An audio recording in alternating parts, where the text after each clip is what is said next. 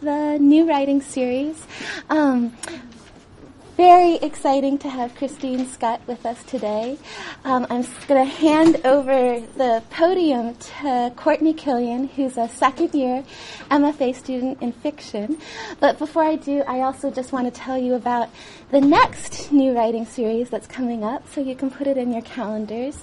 Um, it's going to be a very special double header, a fiction poetry double header, uh, with Aimee Bender, the fiction writer, uh, who is herself uh, an alum of the literature department here at UCSD, and Christian Wiman, the poet, who is also the editor of Poetry Magazine. So, um, another great reading coming up. But for now, let me welcome Courtney Killian. Thank you, Courtney.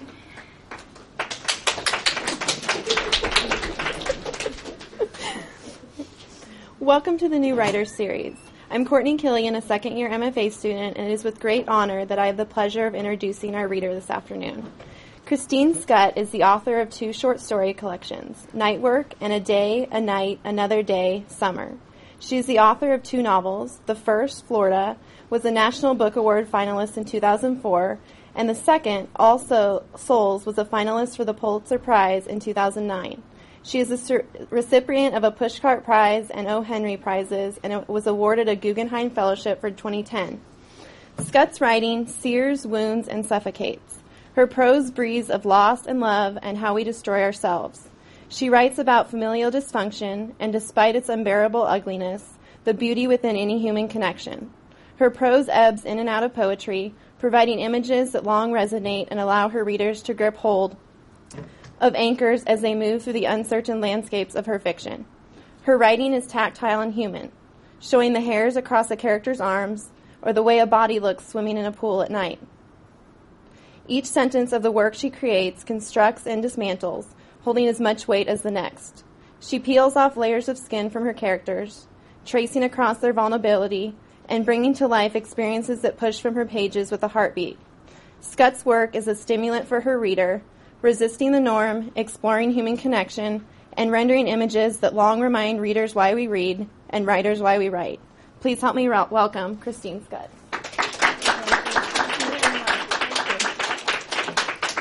Thank you for that very nice introduction. It's terrific to be here. I've never seen uh, your gorgeous university, but I was uh, telling Sarah how much I love California, and uh, I'm glad to be away from the East Coast. and I'd love to find a job here. it's so sunny. I mean, it's uh, uh, it, you you don't need the lamps to make yourself happy. You don't need you don't even need those happy pills, you know, which is a good thing. I'm going to read a um, a short story. Excuse me. Um, it's uh, in, in, in a book I'm trying to finish. And the story is called A Happy Rural Seat of Various View Lucinda's Garden. They met Gordon Brisk on a Friday the 13th at the Clam Box in Brooklyn. They poo pooed the ominous signs. The milky stew they ate was cold. So what? They were happy. They were at sea. They were at the mess, cork skinned roughs in rummy spirits, dumb, loud, happy. And they really didn't have so much to say to each other. They were only a few months married and agreed on everything. And for the moment, nearly everything they did, where and how they lived, was cheap or free. They expected gifts at every turn and got them. So it was at the clam box on a Friday night, lime pits along the rim of the glass, Pye feeling puckered when Gordon Brisk introduced himself as a friend of Aunt Lucinda's from a long time ago. Nick said he had seen Gordon's paintings, of course, and Gordon said, I'm not surprised. Gordon told a story that included Aunt Lucinda when she was their age, young. There were matches in it and another young woman who almost died. Aunt Lucinda in the story was the same. All love, love, love, and this time for Gordon. And as for Gordon himself, he held up his hands.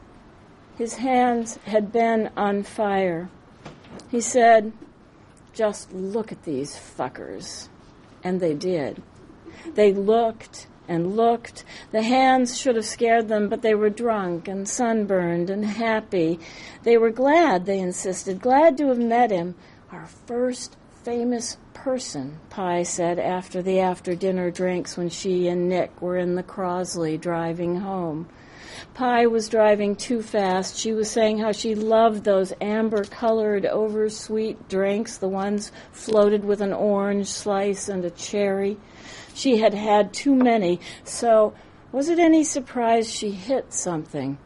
She hit what they thought was a raccoon. It was definitely something large and dark, but fatally hesitant. Pye was driving the Crosley, a gardener's mini car which had no business on a public road, but Pye had wanted to drive it. The Crosley was a toy, yet whatever Pye hit hobbled into the woods, dragging its broken parts. Home again and in their beds, Pye and Nick took aspirin and turned away from each other and slept.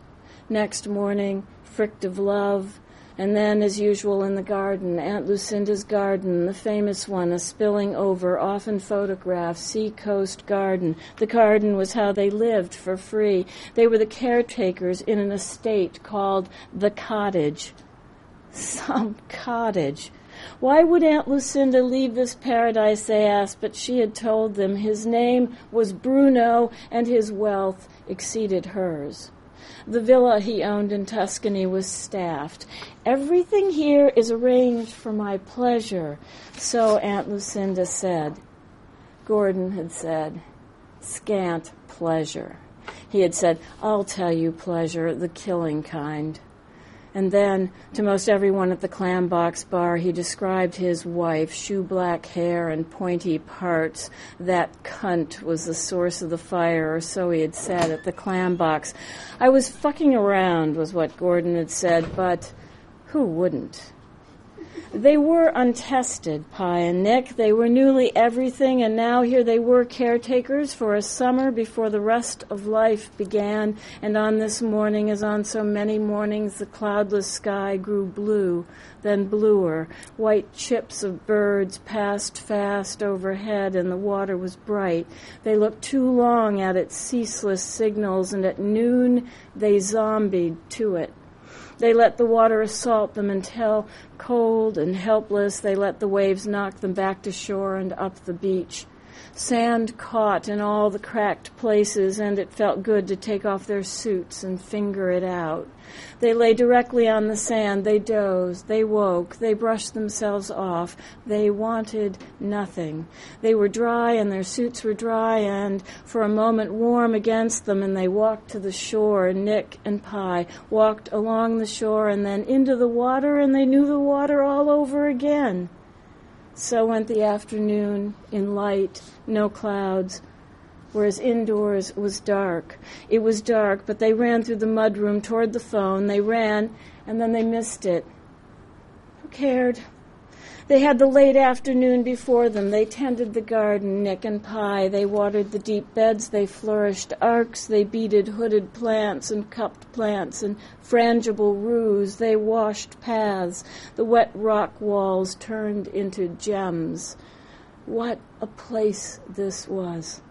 How could Aunt Lucinda's Bruno match it? Of course, the sunsets could be overlong if all they did was watch them. But they were distracted. The hot showers felt coarse against their sunburned skin, and the lotion was cold. They put on pastel colors and saw their eyes in the mirror. Another blue. Another summer dusk, stunned by the sun's garish setting, they stood close to the grill and the radio's news. They were in love and could listen horrified, but untouched, to whatever the newscaster had to say. But the flamboyant infanticide accomplished with duct tape was too much. Just north of them, it had happened in the next and poorest county. Turn that off. Nick said, and Pye did. For them, nothing more serious than the dark they finally sat in with plates on their laps and at their feet melted, melted drinks that looked dirty. Death, Will it be sudden and will we be smiling when we know ourselves and the life we have lived? Don't even think such things. But Pye did, and Nick did too. He said, Think of something else. And Pye came up with Gordon. Gordon at the clam box, his high color and his scribbled hair, the way he startled whenever they had swayed closer. Was he afraid he might be touched? But there were all those women, an actress they had heard of, a lot of other men's wives, and Aunt Lucinda. A beauty was what he said of her. Cornelia Shelby had been a girlfriend too until the Count swooped down. A prick, the Count. Cornelia Shelby was a cunt. What are we? They'd asked. Conceited. Nevertheless, Gordon called them. The picnic was his idea. Mid morning and already hot, the coast, a scoured metal, stung their eyes. Even as they drove against the wind, they felt the heat. There was no shade for a picnic. The tablecloth cornered with rocks blew away. The champagne was wavy. The food they ate was salty or dry, no taste to speak of. Nick wanted peanut butter and jelly on pink, damp bread. Instead, here were cresses and colored crisps. Then the champagne began. Pye swallowed too much of an egg too fast, and it hurt her throat. Gordon said of Aunt Lucinda's Bruno, the man's a fool. He knows nothing about art, but he lets people play with his money. Gordon picked at the knees of his loose khaki pants, and what he found he flicked away in the seagrass. He asked, How do you play with yours? They told him just how little they had. Too bad, he said. Poor you. Pye washed her sticky hands in the cooler's melting ice. Gordon yawned. Then they all three pushed the picnic back into the basket, didn't bother to fold, drove home. A storm the next day, the power thunked out. Nick and Pye still had a headache from the picnic, too much champagne and whatever they had drunk after, so they took more aspirin. They napped. They looked at the sky. They shared a joint, and they knocked around in bed and felt rubbed and eased when they were finished. It was quiet in the cottage, except for the sound of the rain. They talked about money until they made themselves thirsty. Downstairs in the porch, they saw garden, Gordon in the garden under the tent of a golf umbrella. Gordon said he'd walked all the way from the village to them, walked in the rain to get sober. Last night, he said sadly. He shut the umbrella and sat on the porch with his head in his ruined hands. So they lit the fat joint rolled against the threat of all day rain, and Gordon was glad of it. Yes, he said, and inhaled deeply and exhaled in a noisy way until seeming satisfied, which was how they felt too. Forgotten were the woozy picnic and the problems of money. After all, Nick and Pye were a handsome couple, young and loved. Aunt Lucinda was rich even if they weren't. Hundreds of people had come to their wedding, and now they were caretakers to a scenic estate called the Cottage. The Cottage on Morgan Bay. For them, the sky cleared and the sun came out and the garden began to sizzle. Gordon stayed on. He watched the happy couple swatted by the waves, how they exhausted themselves until he was exhausted too, and he slept. They all slept. They slept through the white hours of afternoon when the light was less complex.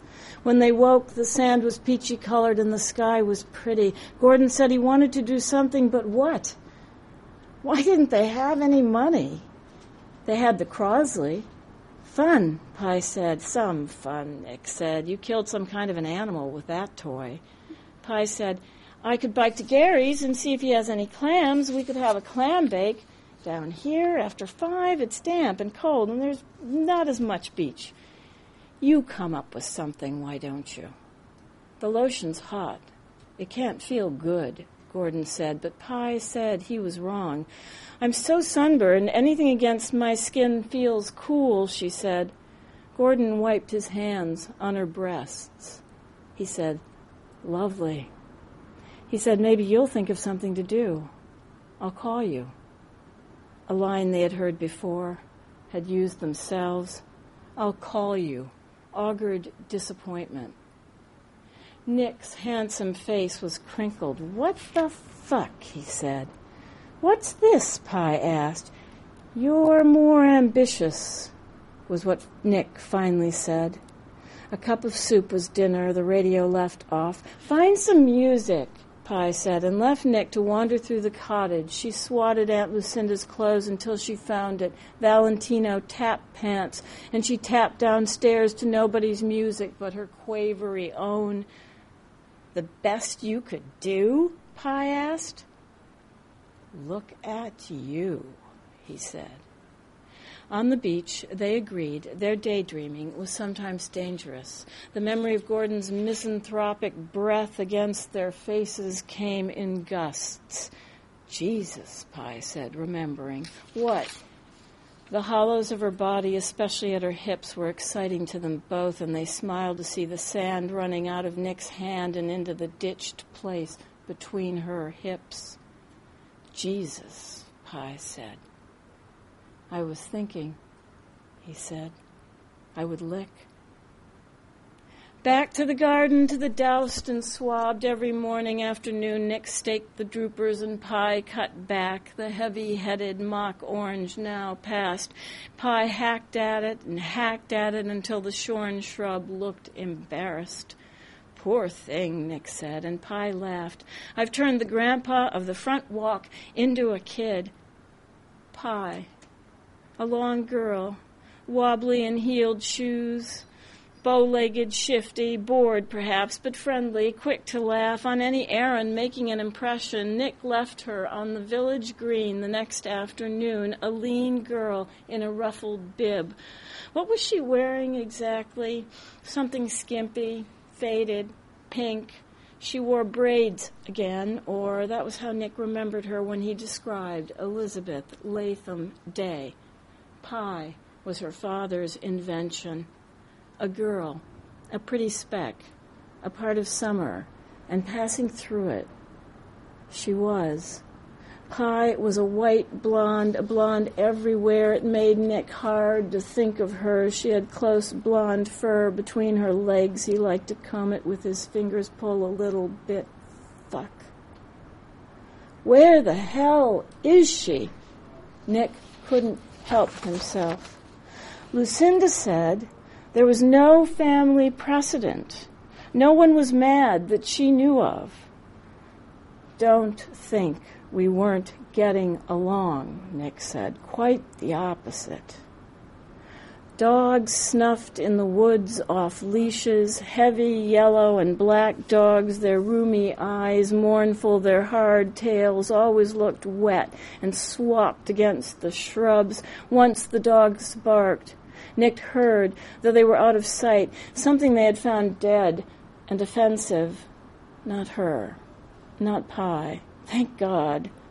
Although after the dogs, the reports, the calls, the case grew fainter.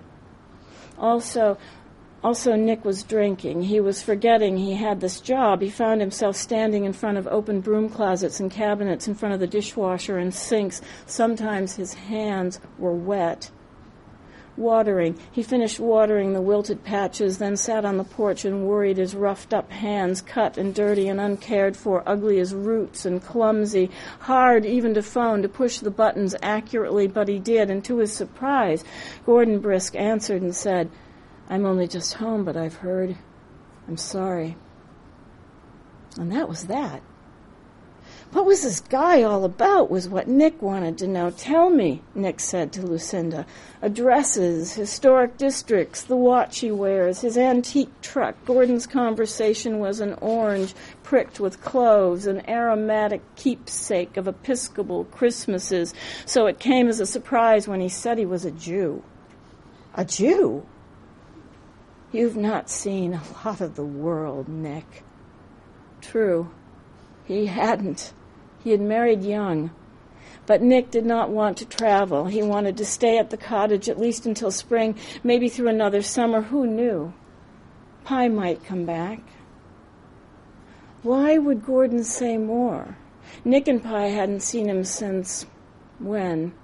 That hot, flashy day, Brisk discovered they only looked rich. They had money enough to get by, but how much was that? How much did it cost to get by pleasantly? They were young, newly married. The most expensive things they bought were medicinal, recreational. You have no idea how happy we have been here, Nick said. This was the truth, uttered later, after whatever had passed for dinner, after the bath that made him sweat the third or fourth scotch. We were really, really happy. The mothers and fathers on both sides made visits. They remarked on the garden and the ocean. They said no one would leave such a place voluntarily. So Nick stayed on at the cottage.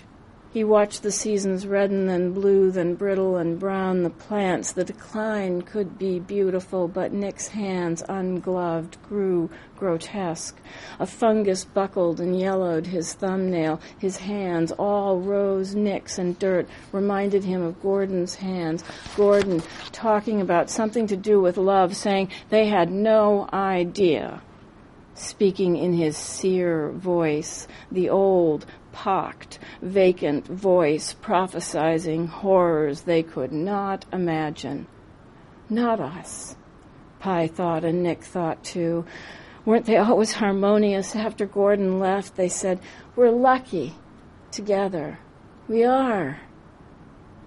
You have no idea, Gordon said another day on the beach. He had said to Nick, Someday your mouth will bleed in your sleep, and her cunt, too, will stain whatever it touches. Love?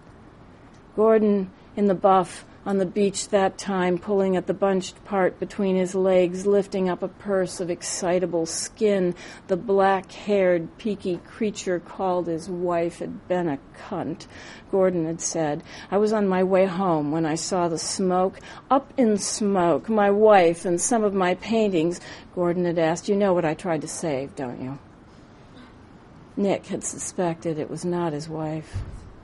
But what was Nick doing to find his? Why was it Gordon that Nick thought so much about when Gordon had shut up his house and gone somewhere south, southwest? Oh, the summer. The summer felt next door despite the cold. Nick talked to anybody. He shut the place up. He was there after last call at the bar, saying his goodbyes at the clam box, already shivering, yet still polite likable boy. It was a dry, cold, a snowless night, and Nick, so exposed in the Crosley, hurt, driving into it. The starless sky was friendly, and the moon, if there was one, was wide. Thank you. Thank you. Thank you very much. I don't know if I'm supposed to take questions. Am I supposed to do that? Yes, sure. Ha- happy, happy to do that. Can you repeat the questions into there? Uh, would I oh, repeat? Or you just say them. Say them. Yes, right. If there are any questions. It's always a terrible time in the after after the reading, right? You ask people, are there any questions? I never had a question myself. Yes. Uh, when you're picking the names for your characters, Yes. do you uh, do you think of the character first and then pick the name, like, or do you come up with the name first and then sort of build the personality into the, into the name? No, um, hmm. It comes in all different ways, I think. You know, sometimes you do come up with a name you really, really want to use. Um, that was true of my second novel. I wanted, you know,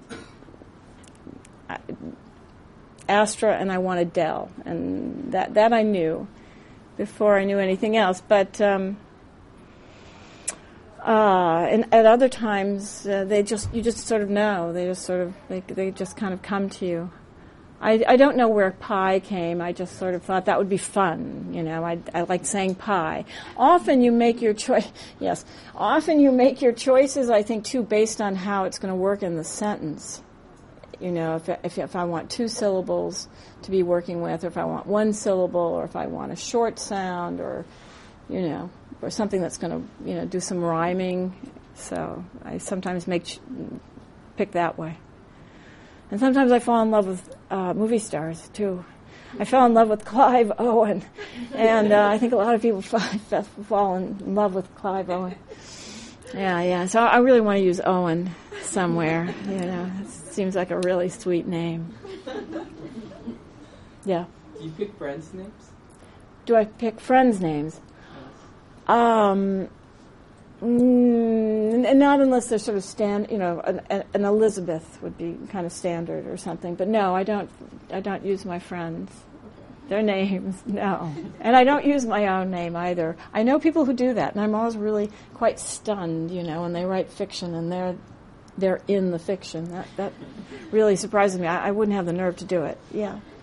Um, when it comes to sort of cliched language, you know, Yeah. I mean, you have a lot of really unique phrases and a lot of unique dialogue, but also some standard colloquial things that you're used to hearing. Yeah. Uh, when you're thinking about the, the word choice for, for dialogue, how, how much do you want to move towards that sort of conversational, the, the common phrases, and how much do you try and steer away from it? Dialogue is the hardest thing for me to write.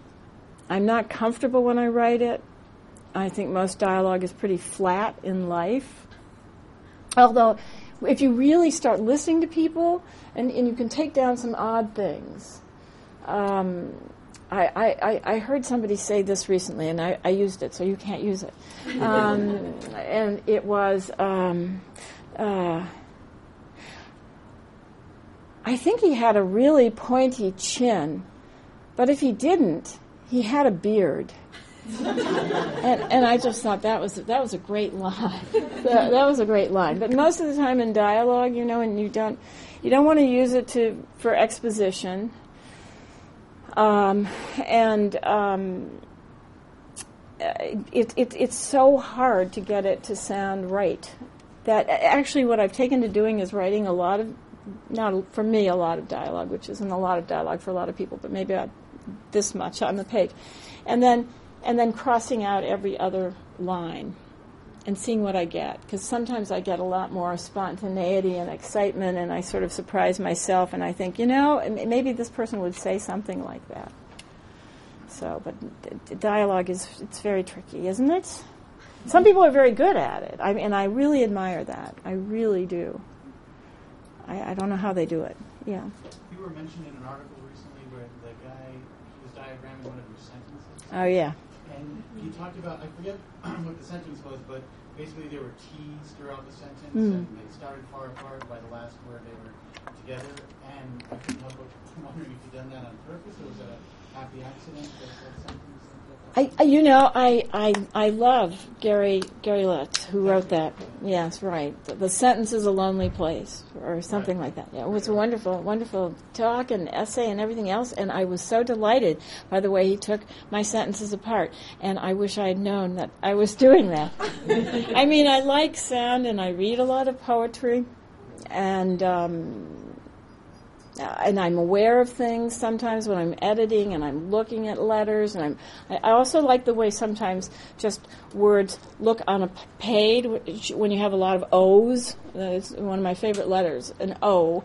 And just you know so I play around that way but um, I, the, he came up with one formulation that was so so tidy and so nice and God knows I wish I'd done that on purpose. But you only you know this. No one else knows this. I'll tell everybody else it was pur- uh, purposeful. Yeah, definitely. So it is an ear thing you're listening for, more. I mean, it's not entirely an accident. No, it's not entirely accident. No, no, no, no, no. I do listen, and I do, uh, like all of you in this room, I'm sure, read my work aloud, and read it aloud, and read it aloud, and and then if I come to something that I think um, would embarrass me to say, uh, or I just, you know, then then I'll then I'll take it out.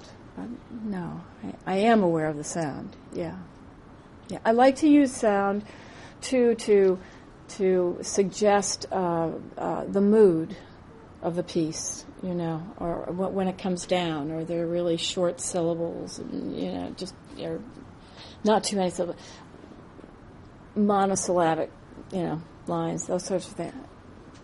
I like to play it that way. Yeah. Yes. How did you decide that you wanted to pursue a career in writing? Um, you know,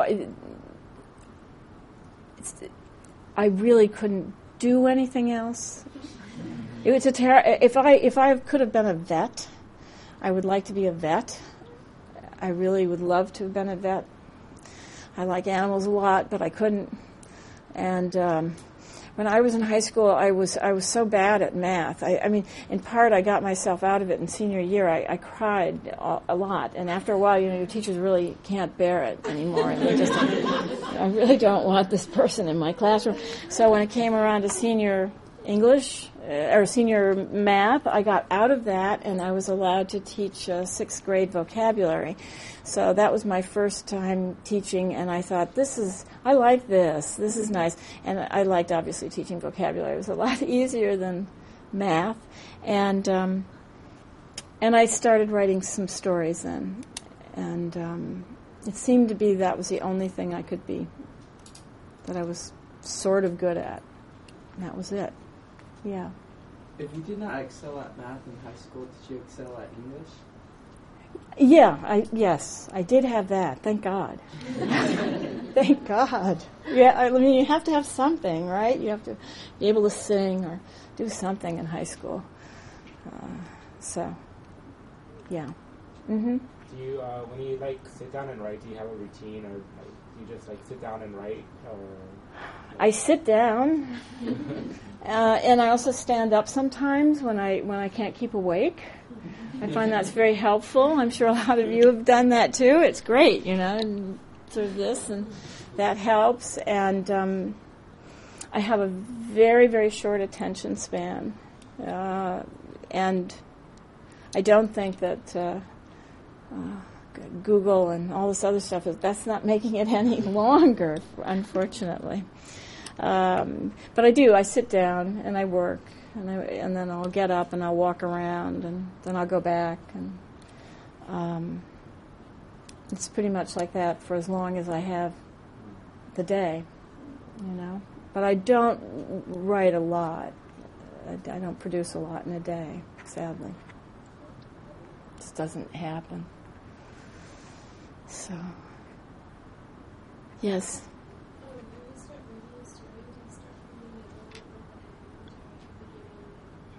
I think I'm starting at the beginning. You know, I do think I'm starting at the beginning, but um, a lot of the time you're just uh, sort of clearing your throat. You're just getting ready, and when you look at it the next day, you realize, you know, the story starts on the next page.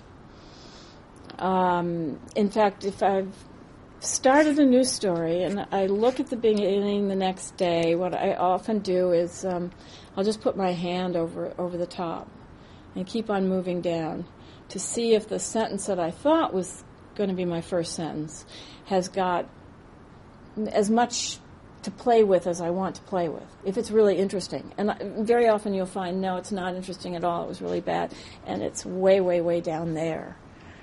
And that changes the story. So, uh, and sometimes you finish a story, of course, and then you realize the story starts at the very end, and then everything goes. So, it's. Um, I think you have to be willing to. Yeah, this is the only cheerful note on starting starting stories or not. You have to be willing to be able to play. I think with your own text once it's there, and to move it around you know, and to see, because sometimes you end up writing a really kind of normative story, which is fine. But, you know, if you find even you're getting tired of it, then then you really know you should sort of maybe cut things up a little bit and just see what, what you might have if you played with it. So that's fun, yeah. now that you've been through the process a number of times, you know, you're definitely more established, do you do you find yourself able to free write anymore, or do you get stuck on the sentence? And, I mean, your sentences are so precise, you know, that they take a lot of work, I'm sure. So, are you able to free write anymore without getting wrapped up in the sentence? You know, uh, recently somebody suggested a change to a book that I'm working on. And uh, it was the first thing that sort of made sense. And I was excited. And I wrote. And I wrote, this is going to sound sort of pathetic, but I wrote 700 words in a day. And for me, that's just astonishing. And, um, and I thought, because it had been easy and I'd enjoyed myself, it had to be bad. Um, and I'm still, you know, I'm staying with it, but I'm not, I'm not sure. You know, it's very hard for me to. I'd, I'd like to cut loose that way. You know, and really enjoy myself, but. Um, when I enjoy myself, I think something's got to be wrong. it's got to be so much harder, you know, so much, so much more anguish. I think so. Yeah, be nice to do that. So. Yes. Sorry. So going back to the story you just read. Um, yeah. So uh, I, I, get the feeling that Perhaps ran away because she was getting bored with mm. the kind mm. of monotonous lifestyle. I mean, it was. I mean, they were doing. They were being spontaneous and just doing whatever, doing anything and anything they like because they're not bound by any kind of job or anything. Right. So did she run away or did she get? Uh, I mean, uh, kidnapped or? Yeah. yeah. You know, it's it's really cheap trick, isn't it? what I'm doing. I mean, it really is. It's cheap. When I was looking to to see what what I could possibly read, uh, you know, I wanted to get something that would be not as grim as some of my other stories. Um, and th- that would have people maybe you know roughly in your age group you know younger people. Now I didn't want to write read any of my old folks stories. I thought that that really won't go over. So I I I you know I looked at this one. When I was writing it I had a lot of trouble writing all I knew was that um, uh, um, that first part of the title it comes from uh, Milton's definition for, for, for paradise and I thought I'm just going to write a really simple story about, you know, paradise and falling out of paradise, and it's no more a beautiful Garden of Eden and so forth. And but I had a lot of, you know, trouble moving along, and it, th- this happened. I hate people who say this, you know, t- who say my characters talk to me, and you know, I know them, and they tell me what I, you know, I should do and so forth. I mean, it's never, never happened, and that seems like such bullshit. You know, you think, oh, please. But uh, so I was working on the story, and then all of a sudden, Pye disappeared. I mean, I really did. I got her to the green, I, and she was so cute, and the braids, and the bib, and this cute thing, and she really left. And I remember saying that to some of my um, students that you know this this happened. This this you know a character really just walked off the story, just left, and so your guess is as good as mine. but you know what I said? I said this happens all the time, really. First, I thought it was preposterous and silly. And um, and of course, it does seem now reading it sort of sort of cheap, you know, because I have to you have to figure it out. But um, but there are people who disappear all the time in this country, right? They're on milk cartons and every other place. So I thought this does happen. So maybe it could happen. Um, but it was a great surprise to me, an absolute real surprise to me. I had no idea I was going to end up with Nick, and you know, I just didn't know that would happen at all. Yeah. When you say the character just disappeared, do you mean in your mind the story of like her part of the story just ended abruptly? She was she was there on the green, and I was going to be make, making my next gesture. Right now, was was was he going to come out and find her, and were they going to go off and have an ice cream, or were they going to go back to the house, or what were they going to do? That was I was going to make my next gesture, and.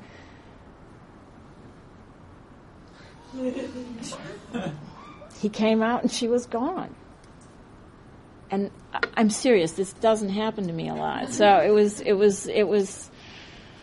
I, I don't know. I, I should feel guilty for bad mouthing all those people who talk about their characters talking to them, but it really it just happened, and um, I thought, okay, I'll see what happens. I was worried too because you know I didn't want the police. I, I didn't want to find a body or anything like that. And so I really had to get used to the idea that people do just disappear, and people stop caring, and they stop looking, and that's that. So, yeah. There was a sentence that you used when they were having their picnic that I really liked, and I wanted to know if you had done this or did you just imagine it? You said, um, I washed sticky hands in the melted ice at the pool. And like, have you ever done that before? Or did you just. Yes, I'm sure I've done that. I've done that. Have you done that too? Yeah, it's it's nice. You're so grateful for it. You know, a little. Yeah, right, right, right. Yeah. Mm-hmm. Uh, you said you read a lot of, you read a lot of poetry. mm-hmm. In your work, the syntax is kind of funky. Yeah. And like sonically interesting things are just very poetic. Yeah. Um, but I'm curious of what you think kind of the difference, like you write short stories, so why short stories, not poems, or like what different work do they do, what function, you know, like do they have separate roles? Right. Right. I, I have a friend who thinks that they shouldn't be different, they aren't different, and they, you know, that, that and, and, and all of that. Um, and, um, uh, I mean, I wanted to be a poet when I was, uh, obviously, when I was in college. I really wanted to be a poet. And um, I had all these, um, uh, uh, again, these, these stupid ideas. One, I thought if you wanted to be a poet, you have to, had to be really soulful. You had to have a real soul. And I decided I didn't have a real soul. I just wasn't that deep. Um, and that maybe fiction would be better. And the other thing was I couldn't scan. You know, I really couldn't scan with any kind of confidence. I mean, if it was a sonnet and it was iambic pentameter, well, okay, fine, I could do that.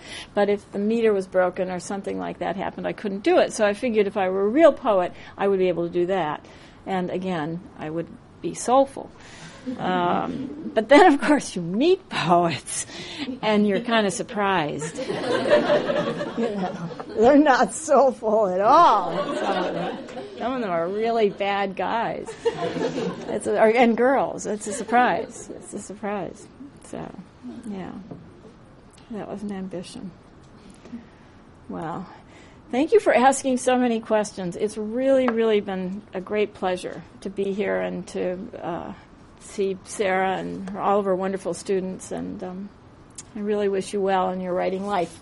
Thank you.